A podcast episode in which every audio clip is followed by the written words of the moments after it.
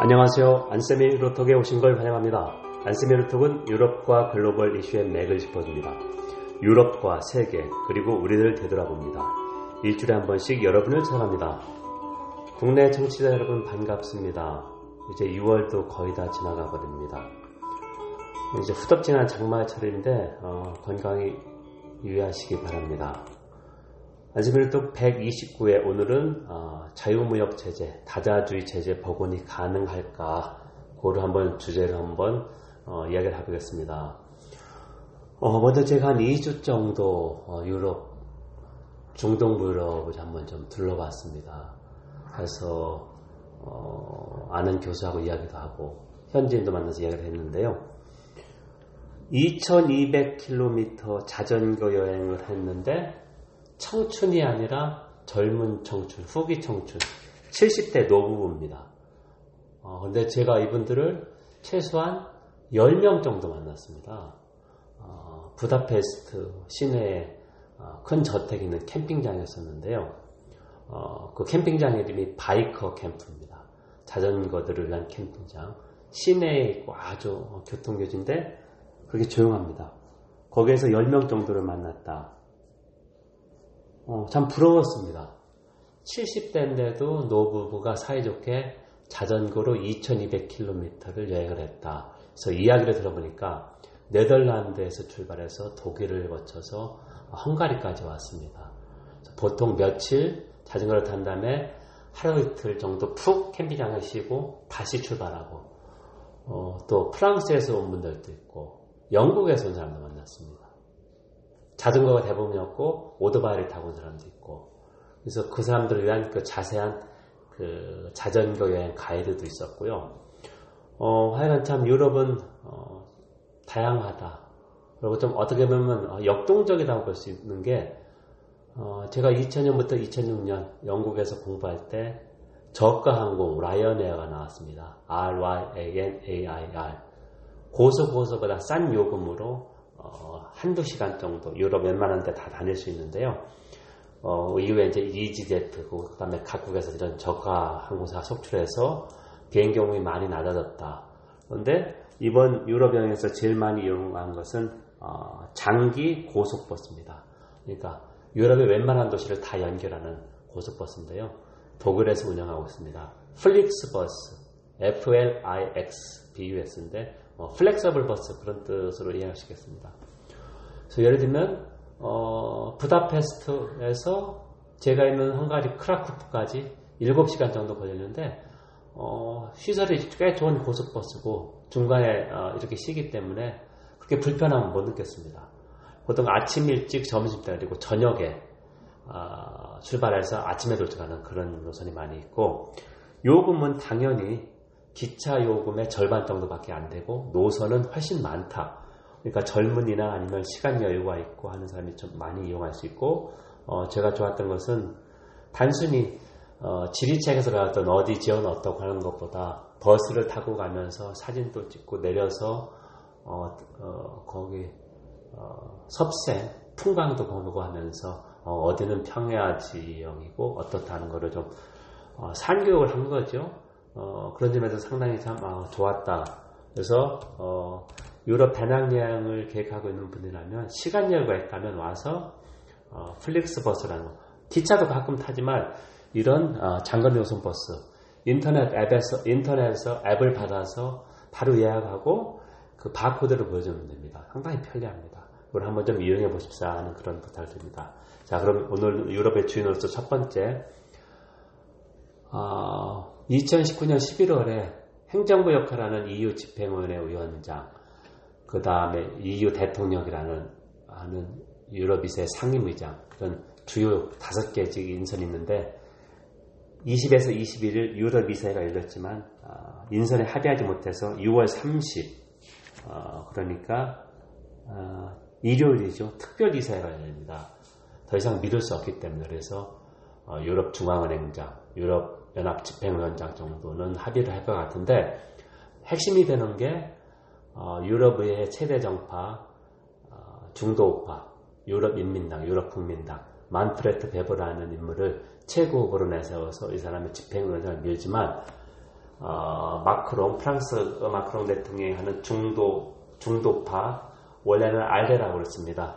ALDE Liberal and Democrat 자유민주당 쪽인데 이번에 Renew RENEW 갱생 다시 유럽 프로젝트를 갱생하겠다는 바꿨는데 이쪽을 일단 다른 쪽에서 반대를 합니다.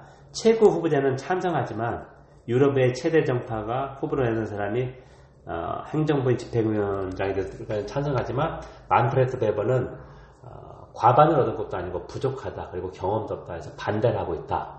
자 때문에 미뤄지고 있다. 분명히 어, 안겔라 메켈 총리는 어, 독일 출신의 베버를 지지하지만 어, 이번에는 베버가 되긴 좀 힘들지 않을까. 베버가 집행위원장이 되기 힘들지 않을까. 유럽 중앙은행장은 유럽의 승인이 필요하지 않습니다. 자 그렇기 때문에 어, 유럽 중앙은행이 어, 위기 때 상당히 큰 역할을 했다.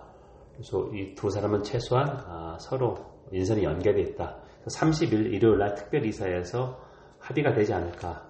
어, 이전에 계속해서 이제 도널드 트럼프 유세 상임위장이 각국 수반도 만나고 유럽의 정파를 만나서 계속 의견을 취하됐는데 진전이 없었습니다. 하지만 일부 진전이 있다는 것은 만프레드 법은 어렵지 않겠냐. 최고 후보는 쟤는 어, 수용할 수 있다. 하지만 만프레드 법은 아니다. 아, 이런 식으로 하고 있습니다. 두 번째, 어, 영국 보수당, 집권 보수당의 어, 차기 당수 그리고 어, 선거 없이 이 사람이 메이가 물러났기 때문에 총리가 되는 건데요. 두 명 최종 후보가 올라갔습니다. 보리스 존슨 보조, 제가 지난 주에 얘기했던 보조가 영국 총리 되나 할 때 보조, 그 다음에 제레미 헌트 외무장관입니다. 보조는 강경 브렉시트, no-deal 브렉시트 불사하겠다는 사람이고 제레미 헌트는 어, EU 잔류를 지지했지만 어, EU와 더 좋은 협상에서 합의해서 나가겠다는 그런 입장에서 큰 입장 차이는 없다. 두 사람이 어, 최종 후보로 가서 7월 22일 정도에 어, 당수이자 총리가 결정된다. 그러면 10월 31일이 브렉시트 마감 기한이니까 세 달 정도밖에 안 남았는데 과연 어, 재협상이 가능할까? 이유는 절대 불가하고 있다. 자 그러면 어, 또한 번 10월 중순이나 말에 어, 브렉시트 위기가 올 것이다. 위기라는 게 합의가 안 되니까 노즐 브렉시트는 영국은 전혀 준비가 안 되어 있습니다. 의약품도 구비되어 있지 않고 어, 제일 중요한 것은 규제기구, 항공안전이나 의약품, 신약, 허가 그런 거는 다 EU 차원의 있는데 영국은 기구가 전혀 없다. 국경 통제 새로 들어가는 전혀 문제가 아, 준비가 안 됐기 때문에 노즐 브렉시트는 단순한 수사에 지나지 않습니다. 준비를 하고 노즐 브렉시트를 불사하겠다고 했는데 말이 안 되는 것이죠. 그리고 보리스 존슨이 어, 지난주 그러니까 6월 21일, 20일 영국 언론에서 보는 데는 아, 가정 폭력에 좀 문제가 있다. 성격에 문제가 있다는 말이 나오고 있다. 존슨은 이걸 부인을 하고 있다. 어, 존슨이 이혼하고 어, 30대 초반에 어, 보수당 당직자하고 지금 어, 동거 중인데 그 당직자 집에서 큰 어, 언쟁이 있었다. 어, 그게 이제 기사에 보도가 됐습니다. 그래서 큰 이변이 없는 한 보조, 보리스 존슨을 약해서 보조라고 합니다. 보조가 아, 차기 보수당 당수이자 총리가 될 확률이 꽤 높다. 하지만 그가 신이 아는 이상 어, 브렉시트 이 엉키고 섞인 걸 어떻게 풀 수 있을까? 그걸 좀 한번 지켜볼 수 있습니다. 자, 그럼 어, 129의 주제 자유무역 체제, 다자주의 체제 복원이 가능할까? 이 얘기를 한번 해보겠습니다. 자, 그럼 질문을 다시 한번 해보죠. 도널드 트럼프는 보호무역입니다. 그리고 양자주의입니다. 자, 이것은 미국이 2차 대전에 구축한 자유무역 체제, 어, WTO 세계무역기구 전신이 가트였습니다. 관세 및 무역에 관한 일반 협정. 어, 세계 대부분 나라가 회원국이 돼서 어, 몇십 개 나라, 100개가 넘는 나라들이 어, 자유무역하겠고 관세를 낮추고 어, 분쟁이 생기면 어, 이 기구가 있는 분쟁기구 해부에서 그 결정을 따르는 것이죠. 이게 다자주의 체제입니다. 그런데 트럼프는 미국을 위대하게 만들겠다. WTO가 미국만 불리하게 만들고 중국에 어, 유리하게 했다 해서 어, 보호무역을 앞세웠고 계속해서 어, 중국과 무역전쟁 마찬가지죠. 양자주의 이런 기구에 절대 얼매지 않겠다. 미국, 중국 협의하고 미국 여러 나라 협상하고 먼저 관세를 때리고 협상하는 그런 아주 비즈니스맨적인 기질을 유감 없이 발휘하고 있다. 자, 그래서 이 정도로 자유무역 체제를 힘겹게 구축한 미국이 앞장서 이걸 훼손하고 있다. 자, 그래서 이제 미국 국제정치학자들 사이에 과연 다자주의 체제를 복원할 수 있을까? 그러니까 2020년 대선인데 트럼프가 지금은 어, 재선될 확률이 높습니다. 트럼프가 물러난 후, 그러니까 2024년, 25년에도 복원이 가능할 수 있을까? 어, 의견이 두 가지 나옵니다. 너무 심각하게 훼손했기 때문에 복원할 수 없을 것이라는 것이고 또 하나는 아니다.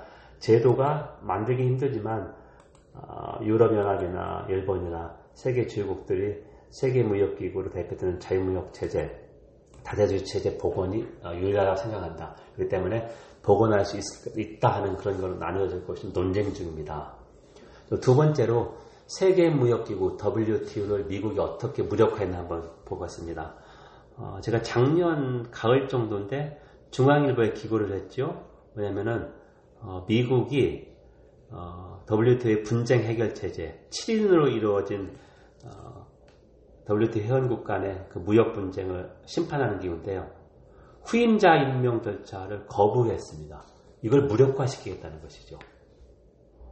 그러니까 미국하고 중국이 관세 전쟁을 하는데 어, 원래 W 체제 이게 활성화 계대로 작동한다면 중국 같은 경우 어, WTO의 디스피트 세트먼 보디에 어, 중재를 요청할 텐데 물론 시간은 많이 걸립니다. 이게 지금 무력화되기 때문에 할 수도 없고 또 양자를 우선하고 이렇게 했기 때문에 어, 하지도 않는 거고 그 두 가지 날가 어, 있는 거지 이 두 가지가 있는데 그리고 이와 연관된 게 세 번째로 미국과 중국 G2 무역 전쟁의 문제점이 뭐냐면 뭐 100페이지 넘는 합의문을 겨울 만들었다 지난번에 어, 합의가 안 됐는데요. 어, WTO 분쟁 절차를 아예 무시하고 언제든지 상대방이 판단하기에 약속을 지키지 않다면 다시 무역 전쟁을 시작할 수 있습니다. 어, 국내 언론에서 이 점을 좀 명확하지 않기 때문에 서로 뭐 때문에 싸운다 이걸 하는데 언제든지 무역 분쟁이 재발할 수 있다. 특히 트럼프의 모든 어, 정책의 핵심은 자기 지지층에 유리하게 어, 모든 걸 해석해서 거짓말을 어, 밥 먹듯이 하는 것이고 또 하나는 자신의 국내 정치에 유리하다면 언제든지 이 카드를 쓰, 고 있습니다. 자 그렇기 때문에 G2 무역 전쟁이 잠정 타결된다라도 언제든지 재발할 수 있습니다. 미국 국내 정치 상황에 따라서 그러니까 다자주의를 이만큼 훼손했다는 얘기죠. 트럼프가. 자, 그런 거를 좀 강조를 좀 하고 싶다. 자, 그러면 우리는 어떻게 해야 될 것이냐? 당연히 가트 회원국이었고 WTO 회원국입니다. 소규모 개방 경제, 국내 총생산 GDP의 80% 정도, 70 정도, 70%도 넘습니다. 무역, 수출입에서 나옵니다. 그만큼 우리는 국제 경제 환경에 취약합니다. 그럼 우리의 정책적 선택은 뭐냐? G2 무역 전쟁에 우리는 방관자일 수밖에 없다. 미국하고 중국이 우리 말을 들을 리가 전혀 없습니다. 우리는 수수방관할 거죠. 그렇지 않다. 자유무역 체제, 다자주의 체제 복원은 우리의 국익이다. 자, 그래서 영국 일간지 파이낸스 타임스 수석 경제 칼럼니스트입니다. 마틴 울프라고 미국의 Foreign Policy가 정한 100대 영향력이 있는 뭐 사상가 중에 한 명인데요. 어, 자유무역 체제, 다자주의 체제 복원에 힘을 합해야 된다. 우리 이상적인 파트너는 누구냐? 유럽연합이라고 하는 국제기구다. 유럽연합 회원국 중에 독일, 프랑스, 영국처럼 다자주의 무역체제 복원을 강력하게 희망하는 국가하고 당연히 양자 얘기를 해야 되지만 유럽연합은 어, 국제기구로서 자유무역을 앞장서서 했습니다. 특히 트럼프 행정부가 출연 후에 어, 일본과 FTA도 올해 2월, 2019년 2월 어, 비준일에서 어, 발효됐고요. 호주, 뉴질랜드 1년 전부터 FTA 협상을 하고 있습니다. 자, 미국이 안 하니까 유럽이 나서 특히 유럽에서 얘기하는 것은 어, WTO의 분쟁 해결 체제 그거를 복원하자. 미국에 계속해서 설득하는데 미국이 들은 척도 하고 있지 않다. 자, 그러니까 우리는 어, 유럽 연합이나 과 같은 어, 자유무역 체제, 다자주의 복원 체제를 노력하는 어, 행위자들과 힘을 모아야 된다. 그리고 G20 세계 주요 20개국 회에서 어, 우리가 만든 중견국 협의체가 믹타라고 합니다. M-I-K-T-A. 멕시코, 인도네시아, 코리아, 터키, 오스트레일리아인데요. G20에서 G7이나 브릭스가 아니, 아닌 나라들 힘을 합해서 글로벌 이슈에 협력하는 체제입니다. 자, 우리가 믹타를 적극적으로 활용해서 어, 계속해서 외교 지휘병을 높이면서 당연히 양자는 그대로 불러가는 거고 다자주의 체제 복원해서 힘을 합하고 이거는 어, 상당히 설득할 수 있는 거죠. 자, 세계가 자유무역으로 나가야 된다. 이게 국익이다. 어, 그동안의 어, 경제 발전을 보면 세계 무역 성장률이 어, 세계 경제 성장률과 두 배 정도 높았습니다. 그러니까 무역이 세계 경제 무역 성, 그러니까 무역 늘어난 게 세계 경제 성장을 이끌었다는 이야기인데요. 2010년 글로벌 경제 이후에 이게 1.5배 정도는 안 됩니다. 그만큼 아, 자유무역이 조금 줄어든다 그런 이야기입니다. 자, 그래서 우리는 음, 다자주의 외교, 다자주의 체제 복원 이런 쪽에 좀 더 힘을 모으고 어, 같은 뜻을 지닌 나라가 계속해서 협력해야 된다 이렇게 생각합니다. 여러분 지금까지 안세미 유로톡을 청취했습니다. 안세미 유로톡은 유럽과 글로벌 이슈의 맥을 짚어줍니다. 유럽과 세계 그리고 우리를 되돌아봅니다. 일주일에 한 번씩 여러분을 찾아갑니다. 오늘은 아, 다자주의 체제 복원이 가능할까? 자유무역 체제 복원이 가능할까? 미국 트럼프 행정부의 보호무역, 그 다음에 G2의 무역전쟁 이런 와중에서 우리의 외교적 선택은 무엇이 될 것인가? 그걸 한번 분석해 봤습니다. 경청해 주셔서 감사합니다. 다음에 뵙겠습니다.